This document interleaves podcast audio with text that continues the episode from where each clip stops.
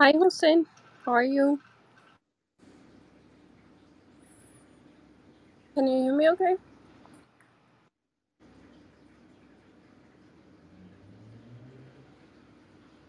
We are waiting for our guest speaker to arrive. We will start in around 10 minutes.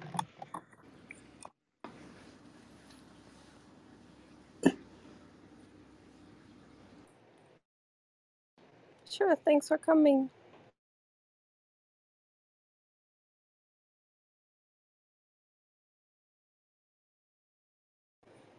Hi, Katie. Hi, Gary. Hi, Vivi. Hi, Brett. Um, we'll start in around 10 minutes. Um, thank you for coming.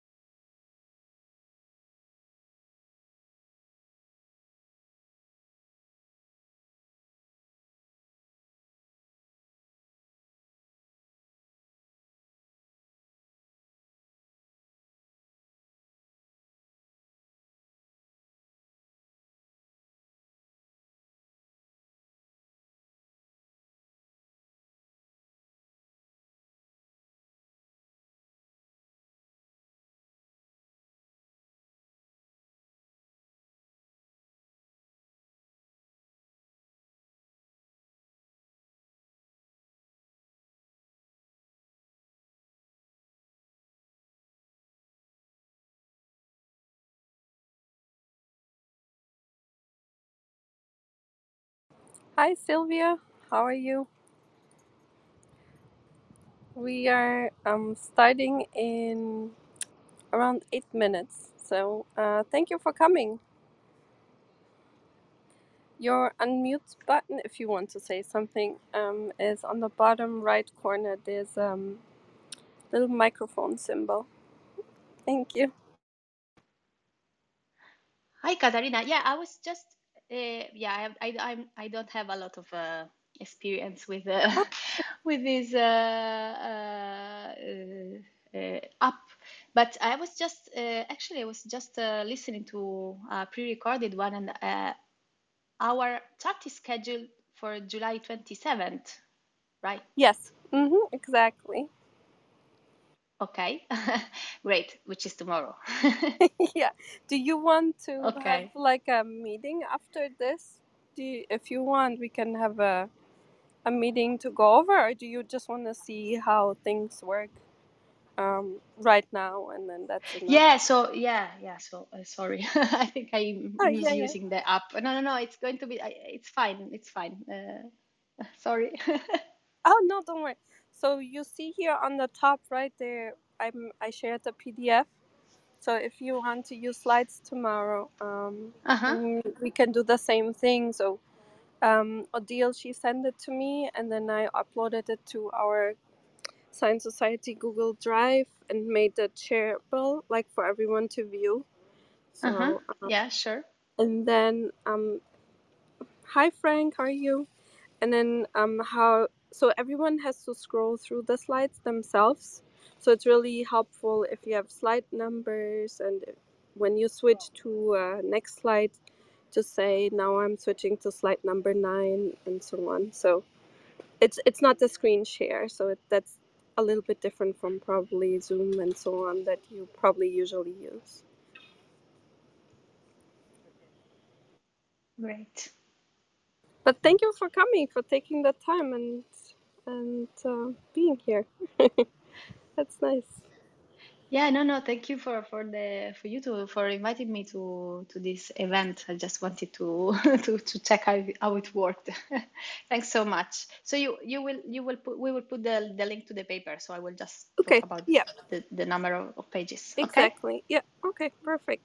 Great, great. Thank you very much. Thank I you, I will Sylvia. connect tomorrow like 10 minutes before, Yeah. perhaps. hmm Yeah. I'm always around Okay. 10, 5 minutes before here. So yeah. Perfect. Okay, great. Thank you very much. Thank you. Sure. Thank you. Hi, Frank. How are you today? Yeah, hi there. I, I'm I'm j- just getting in. Sure.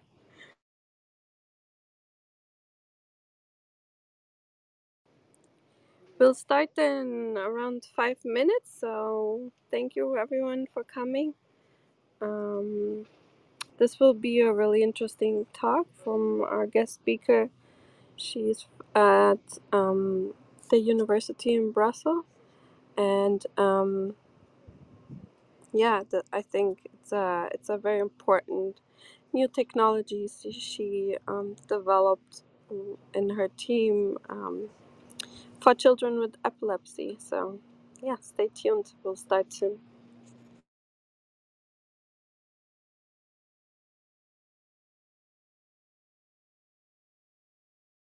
Oh, thank you, Red, for the comment. Yeah, I I, I appreciate it. Thank you. Hi, Odile. How are you? Hello. Can you hear me?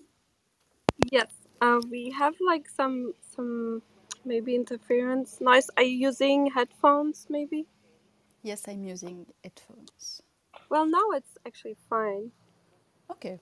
The, the interference that was kind of clicking on the volume, I Oh, guess. Yes, I was uh, I was uh, switching the volume. how are you today? How was your day so far? I'm fine. And you? We are very happy that you're here. So thank you. For us, it's a good day already. I hope you you will be um, the same uh, the same way after the presentation. Oh, much happier because I learned from you. of course. yeah. Um, yeah, we'll start in around two minutes. So um, thank you for doing this and for making the account and everything. So we really appreciate it. Thank you.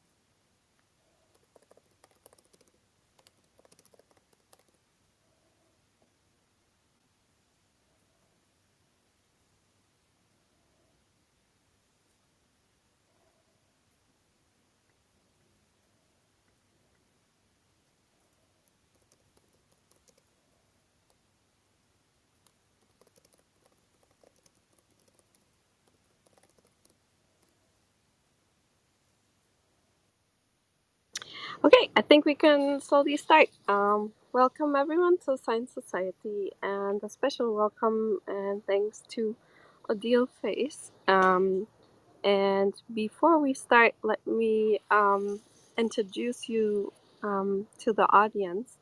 Um, uh, Odile Feys, she uh, graduated um, as a medical doctor from the Université Catholique de Louvain. I hope I'm saying it right. Yes, I don't know. French. I'm really, I'm from Europe, but I, I just know German, Portuguese, and Spanish. No, No French. I'm perfect. sorry. Uh, and she's currently a resident in neurology at the Erasmus Hospital, also in Belgium. And she's also a PhD student in the Laboratory of Translational Neuroanatomy and Neuroimaging from the Université uh, Libre de Bruxelles in Belgium.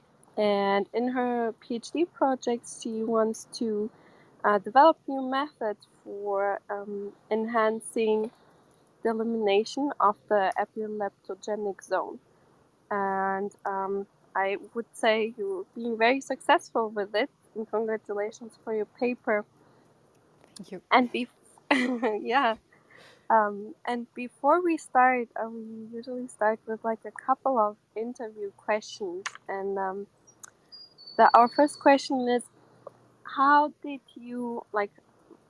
How did you um, become interested in doing science? Um, is there maybe was there an amazing teacher in your life, or um, you know, was that always something you wanted to do? Um, I think this question is really interesting for people that are maybe not in science. Thank you.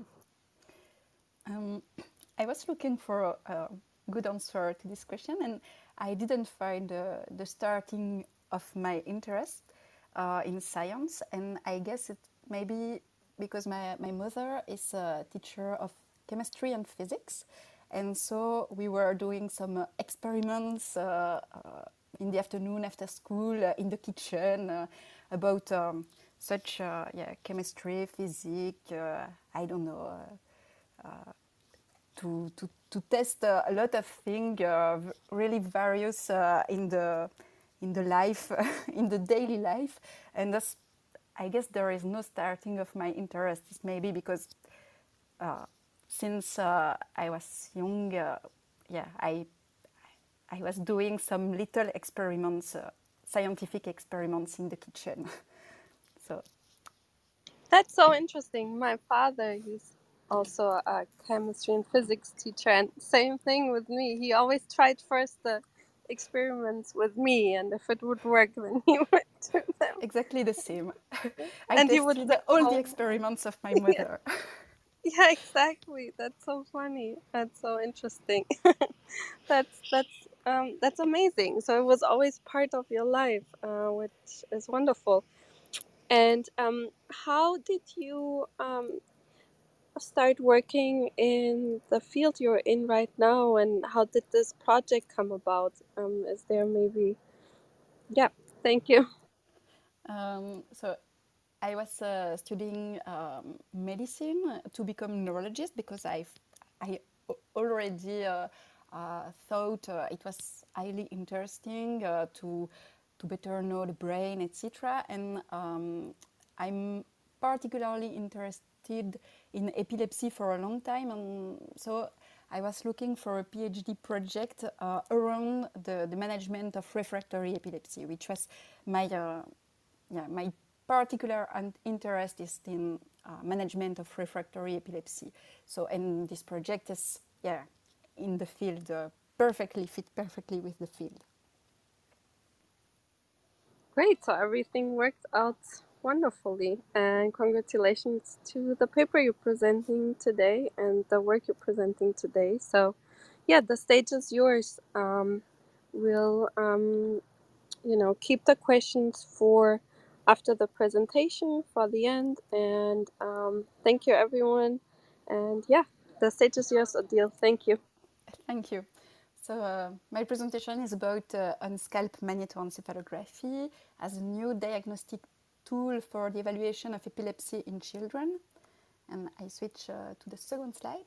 Um, to introduce you the topic, you need to know some specific word in the field of epilepsy because I will use it uh, again and again in the presentation. So uh, you need to know some specific word uh, as seizure, which is a transient occurrence uh, of signs or symptoms due to abnormal, excessive, or synchronous neural activity in the brain. And when I use the term ictal, ictal discharge, for example, uh, it means during the seizure. And when I use the term uh, interictal, uh, it means between seizures. And then epilepsy is a disease of the brain defined by any of the following conditions at least two unprovoked seizures occurring more than 24 hours apart, one unprovoked seizure and a probability of further seizures further seizures of at least 60% over the next 10 years, or diagnosis of an epilepsy syndrome. So the first line treatment uh, in epilepsy consists of anti-epileptic drugs, and the main outcome is to reach seizure freedom. Nevertheless, uh, despite the correct intake of at least two correctly chosen and well tolerated anti-epileptic drugs, some patient does not reach seizure freedom. Uh, they suffer from refractory epilepsy, and in patients suffering from refractory focal epilepsy, um, could be uh, around 50% of these patients could be candidates for epilepsy surgery, which aims also to reach seizure freedom. Um, despite this surgery, this surgery, around 40% of patients uh, does not reach this outcome. And the, gold, the current gold standard of epilepsy surgery consists of surgical resection of the area where um, seizures are starting. This area is called epileptogenic zone.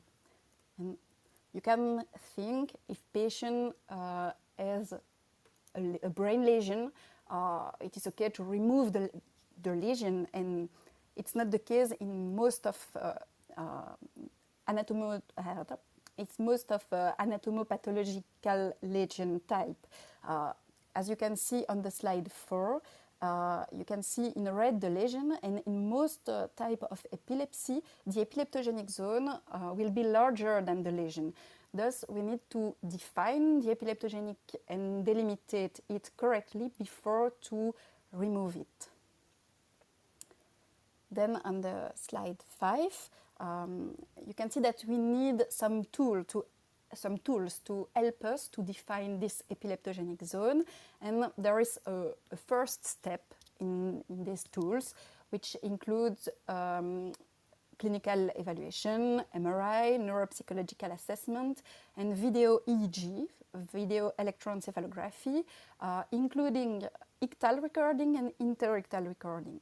Um, it's not on the slide, nevertheless, uh, in our center, and I guess in most of European center at least, um, PET is also in this first um, in this first part, uh, and it is an isotopic imaging. After this first part, um, if all of these results are of all results of this um, uh, clinical assessment are concordant, we can decide if patient can benefit from surgery or not. In some cases, results are discordant, and there is a second um, samples, second sample of tools uh, which help uh, epileptologists and clinicians to decide if patient can benefit from epilepsy surgery or not, and to better define the epileptogenic zone. And MEG, or magnetoencephalography, is a part of this second sample. And I'll talk you about uh, the, um, magnetoencephalography, which is uh, the the topic today. And how does it work? Magnetoencephalography will um, record the magnetic field produced by brain. There is two type of sensors to, to record this magnetic field. There, um, yeah, I forgot to say I'm on slide six.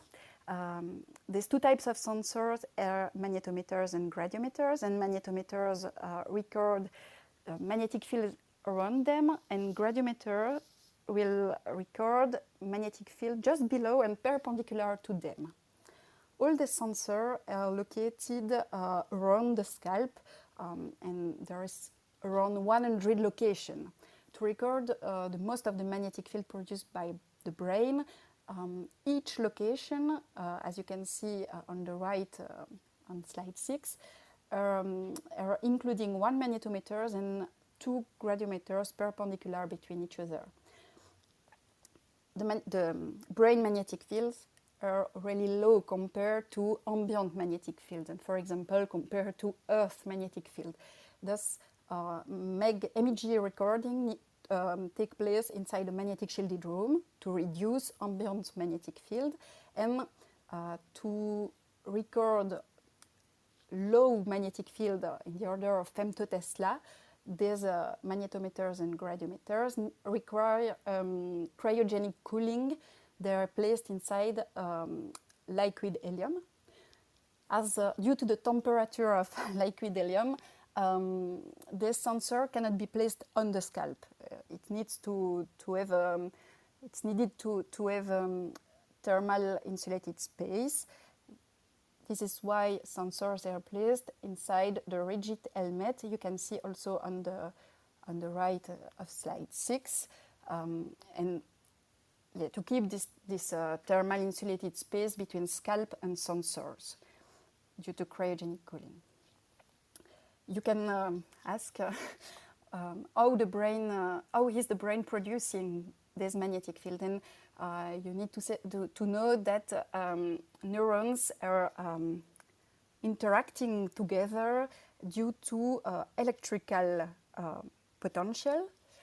Um, we are obviously not recording the activity of a single neuron, but we are recording um, the, the activity of a, a, population of neurons acting together um, in, the, in the same way. And the next question you can ask is um, why do we need to record the magnetic field if if uh, neurons are working with electrical potentials? And it's it is also possible to rec to record this electrical potential. It's the, the role of electroencephalography which is commonly used in the field of epilepsy. There is uh, uh, several types. You can see on slide 7 um, from low density EEG, including 24 electrodes, until high density EEG, including uh, until 256 electrodes. EEG is cheaper than MEG, clearly, um, and low density EEG is um, quite easy to, to use and is really um, commonly used by epileptologists and in the field of epilepsy, including refractory and not refractory patients. And on slide, um, I switch on slide 8, you can ask also why do we need to record both uh, magnetic fields and electrical potential if they're recording the, the, the same activity? Why is the uh, what is the added value of the magnetoencephalography as magnetic field is related to the electrical potentials. And I switch on slide 9. Um, EEG and MEG are not sensitive to the same sources inside the brain. And EEG is more sensitive to radial sources, uh, which are originating from gyrus, where, uh, whereas MEG is more sensitive to tangential sources, uh, which are originating from sulcus. Moreover, um, EEG is um, influenced by different layers between sources and sensors, uh, as um, cerebrospinal fluid, bone, skin, etc., but not influenced um, by the distance or not much. Uh, and MEG is highly influenced by the distance between sources and sensors, but not influenced um, by the different layers between uh, uh, sources and sensors. Based on this, magnetoencephalography um, has an added value compared with EEG. It has been proved by some other study, and uh, for example, uh, this study I've shown on slide 10 um, has shown that um, magnetoencephalography can change the decision of the multidisciplinary epilepsy team uh, in some cases. And for example, uh, you can see uh, on the slide 10, um, on the left panel, each point um, is the, the dipole corresponding to one interictal discharge. You can see it's highly clustered. And after um, watching the MRI again, the multidisciplinary team um, have seen that it, um, there is a, a lesion uh, on the right panel, and this patient uh, had um, surgical resection and was seizure, seizure free for uh, two years after the, the resection. on slide 11, um, this other study have shown that the resection of the whole uh, cluster of, of uh, interictal discharge is correlated with a better surgical outcome. Um, there is more patient stage free if the cluster of interictal discharges was resected, even if it's not, if it doesn't um, uh, match perfectly with the lesion. Now, uh, I'm sure uh, I convinced I convinced you uh, that magnetoencephalography was so wonderful, and I switch uh, on slide 12. Um, I explained to you uh, that the magnetic uh, field are lower um, with distance, and you can imagine the the fact that as children had um, um, smaller head circumference and as a sensor are placed inside a rigid helmet, there is a greater distance from brain to sensor in children than uh, in adult. Most uh, of MEG devices are based on uh, adult head circumference and thus leading to um, low signal to noise ratio in children than in adults. It's possible to record the magnetic field in children with this device, but it's not perfect. One way to overcome this limitation is the use of pediatric magnetoencephalography. As you can see on the, the right panel, um, there is different type, baby MEG, pediatric MEG, which are based uh, on the head circumference of child, of a child. Um, nevertheless, the helmet circumference fits perfectly with only one uh, head circumference uh, that the child um, gets at one specific age. Thus, child with a um, higher, uh, larger head circumference than the helmet circumference um, could not have an MEG with this uh, device and these devices. And um, in uh, younger children, um, smaller head circumference will lead to a low signal to noise ratio again, as uh, with uh, uh, adult uh, head circumference uh, devices.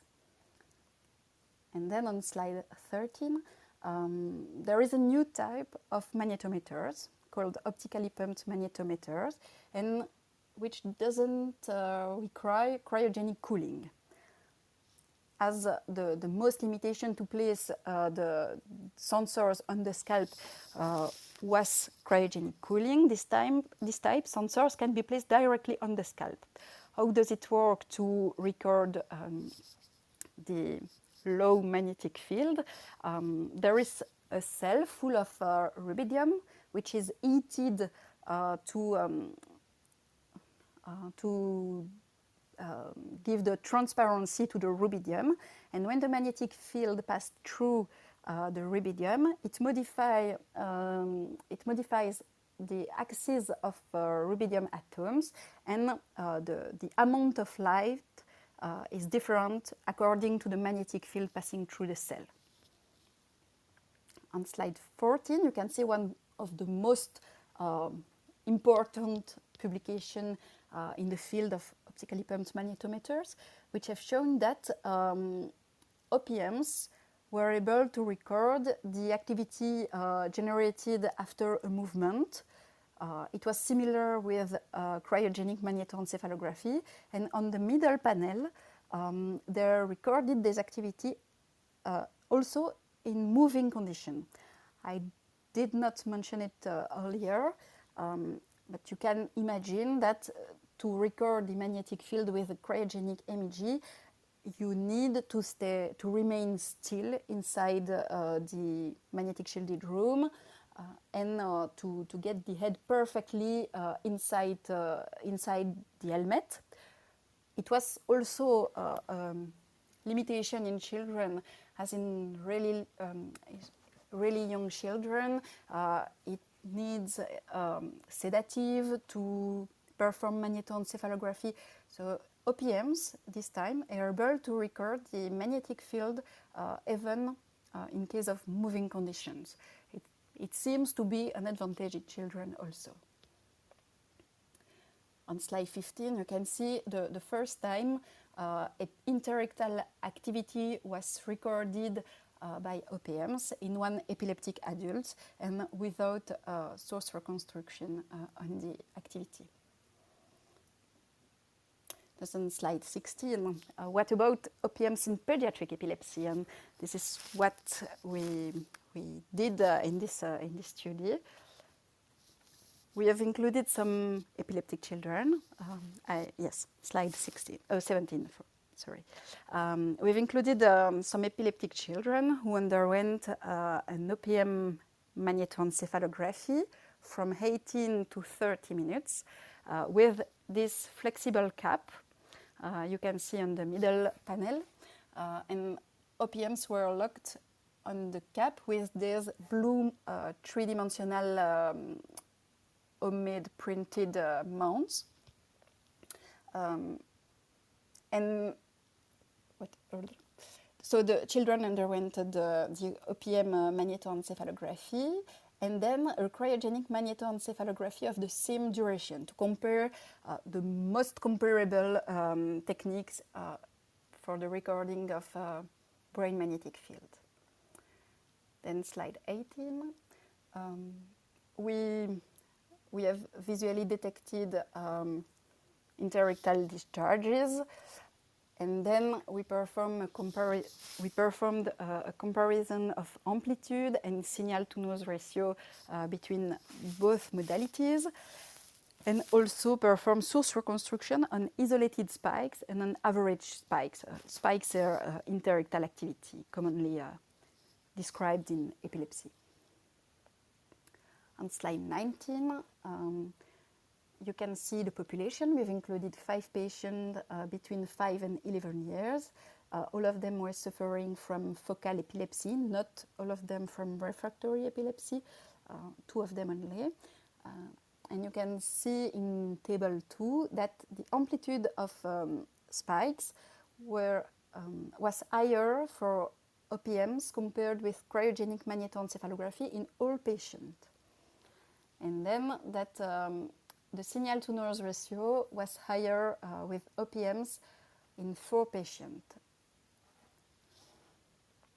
On slide 20, you can see uh, the example of recorded activity at the at sensor level, and you can see the the, the, the SQUID acronym um, is for cryogenic magnetoencephalography, and um, at bottom uh, the OPM uh, signal you can see the activity, then the average uh, um, interictal discharges, and on the right, uh, the, um, you can see the magnetic field um, in the sensor space, which is comparable between both modalities.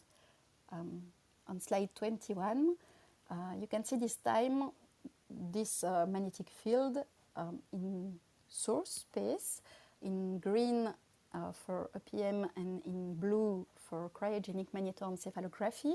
And it is the example for one patient. In this patient, uh, sources were distant from less than 5 millimeters. It was the case uh, in three patients.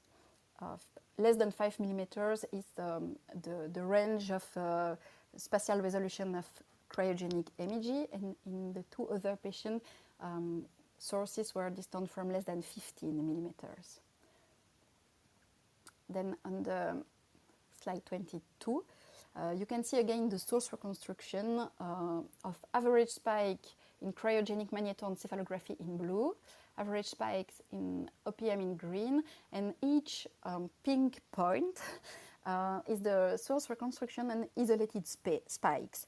And on the left panel, it is another um, type of source reconstruction to compare if, if it was uh, reproducible with uh, another source reconstruction method. And you can see that all spikes were clusters around um, the, the average spike. Then slide 20, 23. Um, this study have shown that our, um, our design was easy and quick to place on um, the, the head of children and also easy and quick to dig digitize. Um, it was around 10 minutes to digitize the position of uh, OPMs with an electromagnetic tracker, which is the commonly used method uh, of, of, digitization in uh, cryogenic magnetoencephalography.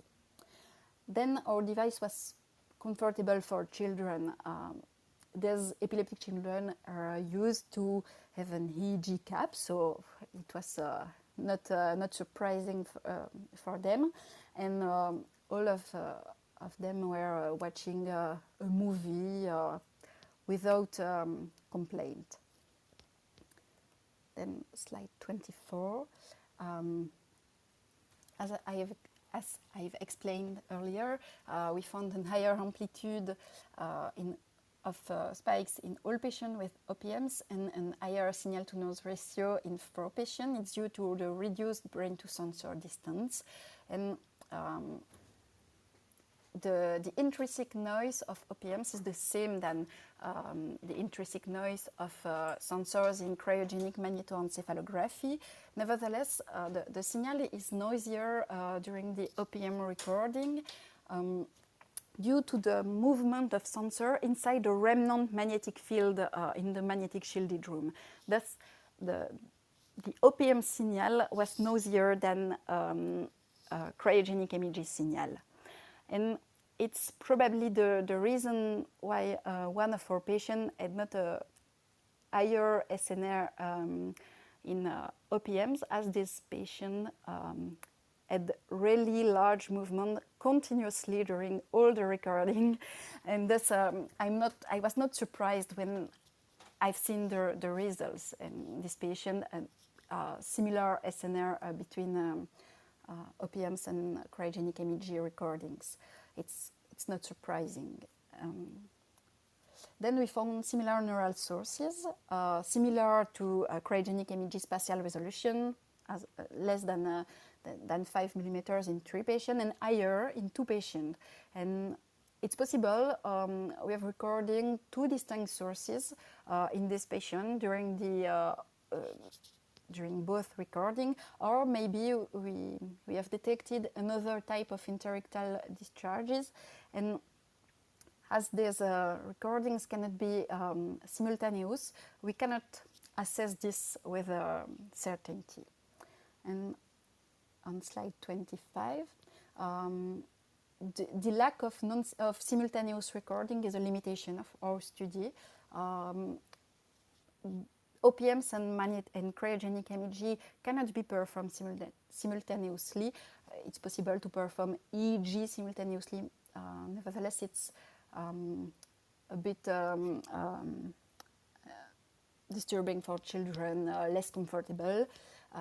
We have included only five patients and we have placed only 32 OPMs. Um, not uh, on the whole scalp, only around the presumed epileptogenic zone. It's also a limitation of this study.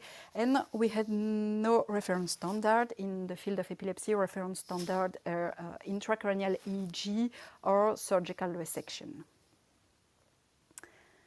This um, slide 26, uh, you can see that OPMs are working in pediatric epilepsy and slide 27. Um, we have demonstrated that OPMs are able to detect uh, interictal discharges with a higher uh, amplitude and higher signal to noise ratio in most patients uh, than cryogenic MEG with a similar localization value and OPMs uh, could have a significant impact in assessment of childhood epilepsy for all reasons uh, I've explained. Uh, cryogenic MEG have some limitation in childhood epilepsy. Thus, OPM could be uh, the future. And uh, slide 28. Um, for the future, uh, there is some improvements. for example, an improvement in the digitization method, as there are some method um, with more accuracy, um, as shown in the study um, on the, the table uh, 6. And um, it's also um, quicker to perform digitization with a um, three-dimensional scanner. uh, which allow to perform this in two minutes, which is more comfortable for children. And you can see the results um, on the left. Then on slide 29, um, as I've explained uh, that uh, the, the, remnant magnetic field and the, the, the, movement of sensors inside the remnant magnetic field is leading to um, noisy signal and a reduction of uh, the remnant magnetic field uh, could help to have a um, less noisy signal uh, and to um, yeah, to improve uh, again, to increase again the signal to noise ratio during OPM recording. And it's um, the, the outcome of these field nulling coils, which compensate the remnant magnetic field inside the magnetic shielded room. Then slide 30. Um, during all this presentation, I, I, I spoke about um, interictal discharges or spikes, which are um, not during seizures. and the, these interictal activities um, are not, um, are not um, matching with the seizure onset zone. And thus, the recording of seizures could be helpful to, to determine the seizure onset zone and thus the, the, epilepti- the, the epileptogenic zone. Sorry, um, due to the the, the cryogenic MEG device, it's not possible to perform uh, prolonged, prolonged recording um, as long as to, to record seizures as OPMs um, allow to, to perform recordings where uh, patients are moving, uh, it's possible to perform uh, longer recordings and I hope um, some ictal recording recordings. And then uh, slide uh, 31, if um, all of these, uh, these improvements are, um, are possible, maybe OPMs could replace uh, the, the cryogenic MEG in the pre-surgical assessment of refractory focal epilepsy and maybe with the help of uh, ictal uh, OPM recording. And I thank you for uh, your attention. I hope uh, it was uh, clear for you. Yeah, thank you so much, Odile. This was a wonderful presentation. And um, this is such amazing work, and um, I hope it will um, help a lot of children in the future. Um, and um, yeah, thank you so much for your presentation.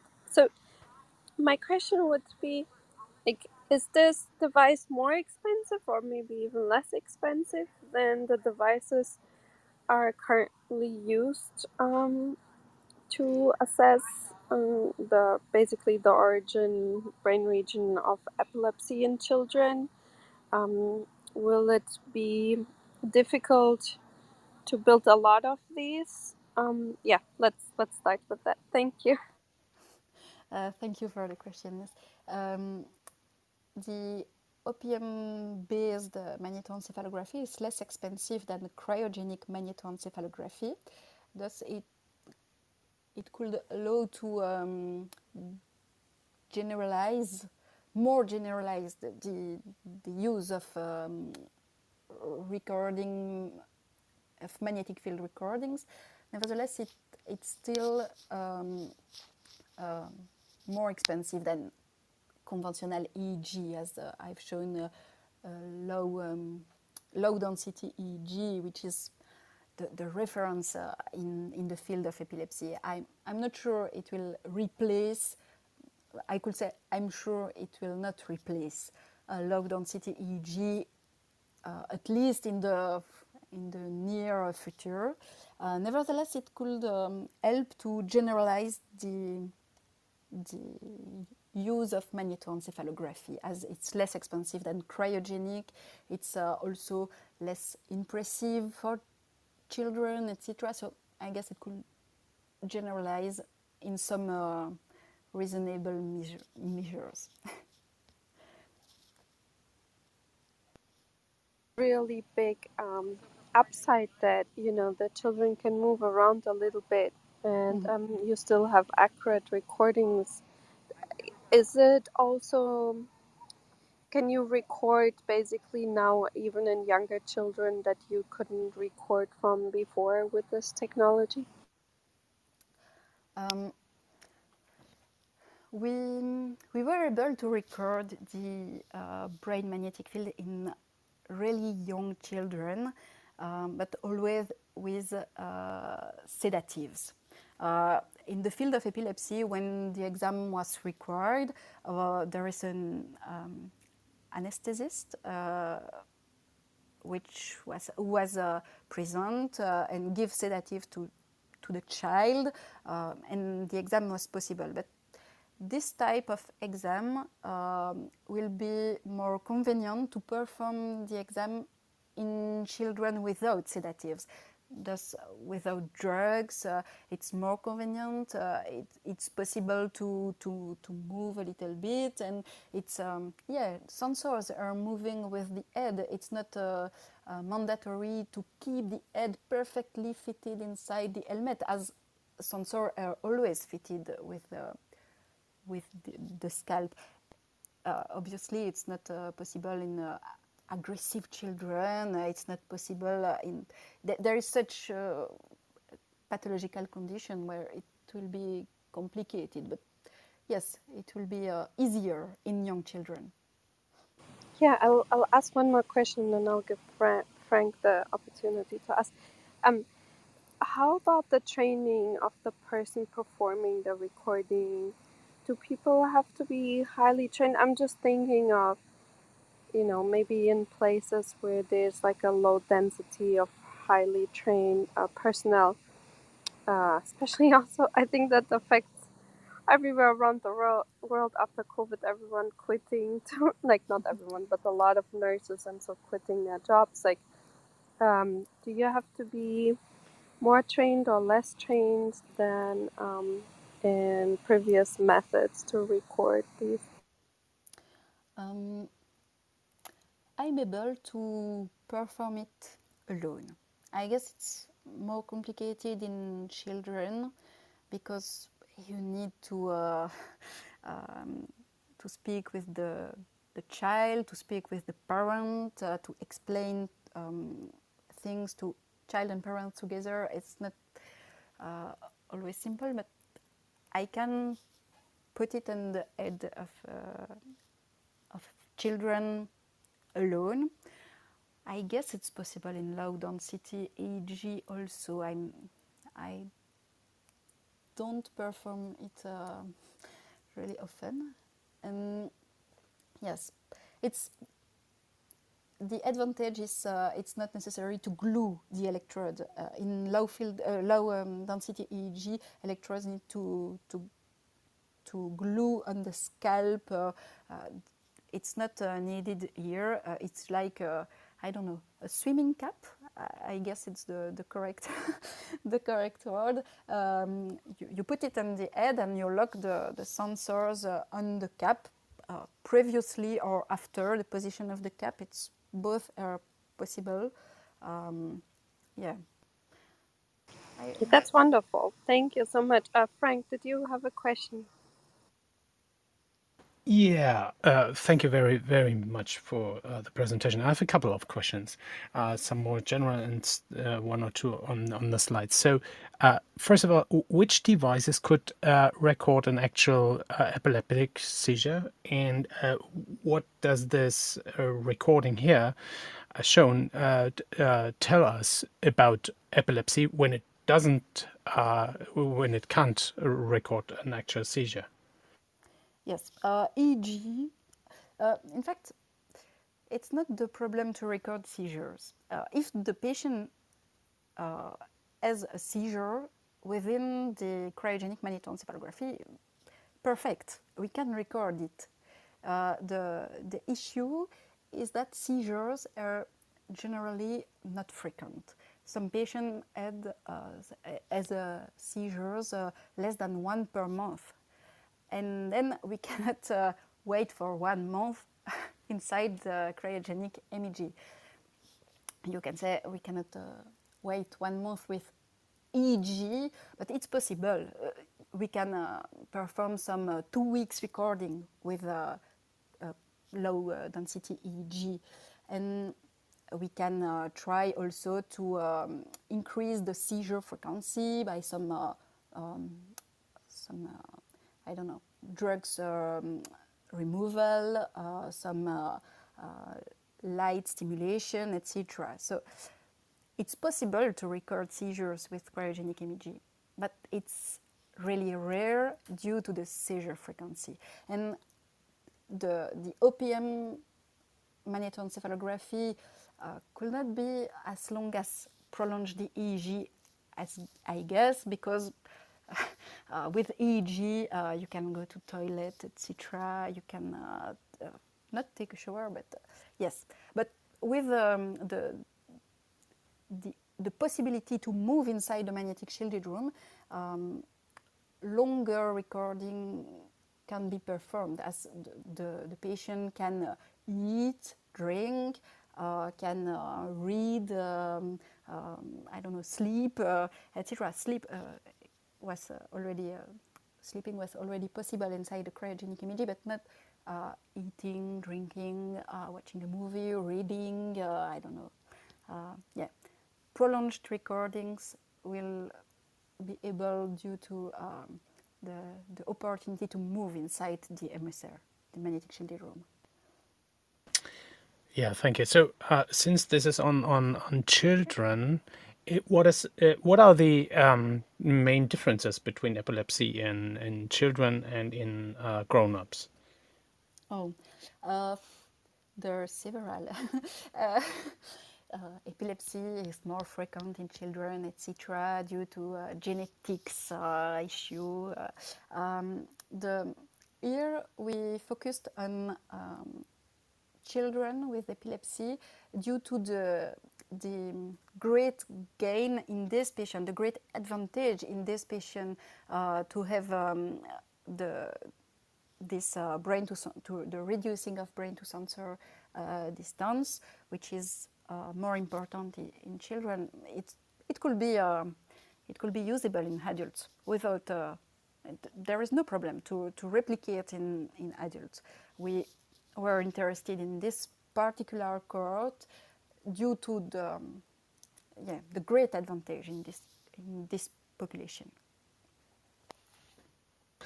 Yeah, so um, I, have grown up with a person in my family system with epilepsy, so I kind of know uh, these situations um, uh, where we, yeah, very special, I have to say. Uh, to to my knowledge, there have been kind of hundreds of internal differentiations of epilepsy.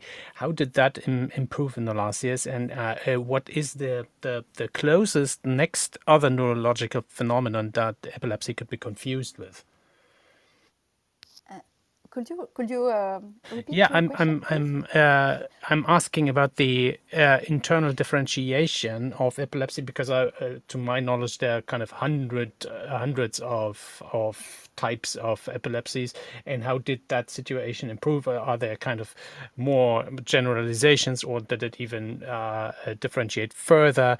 And what is the the next type of neurological phenomenon that the epilepsy could be confused with? Mm -hmm. This this type uh, this type of device uh, is mostly uh, used in focal epilepsy. It could it could have some advantages in generalized epilepsy also. Uh, you're right. There is uh, several subtypes of epilepsy, and I, am not sure we can count them because there, there is too much, and uh, we we are discovering some subtypes right now. Um, but it could be interesting also in generalized epilepsy to uh, better understand the connectivity between brain uh, areas together.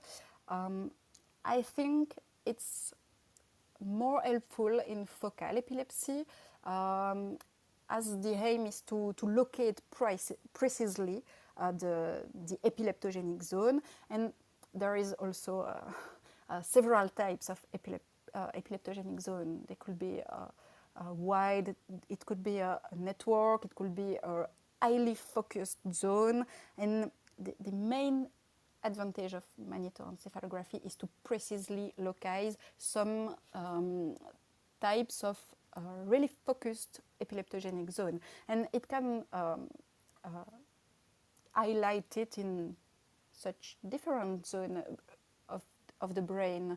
Um, epilepsy could, uh, the epileptogenic zone can be located uh, in, I will say, uh, almost all the brain areas. um, it's possible to have in each brain areas, and thus the aim is to locate it. Uh, I don't know uh, in. Um, in frontal area, in the frontal uh, pole, or in the I don't know, hippocampus or amygdala to to know if it's possible to remove the zone. It's the, it's the aim in the refractory focal epilepsy, to know if you can remove the zone to um, reach seizure freedom in this patient. And it's possible, yeah, to, to highlight this zone with uh, this type. I guess it could have some advantages in other type of epilepsy also.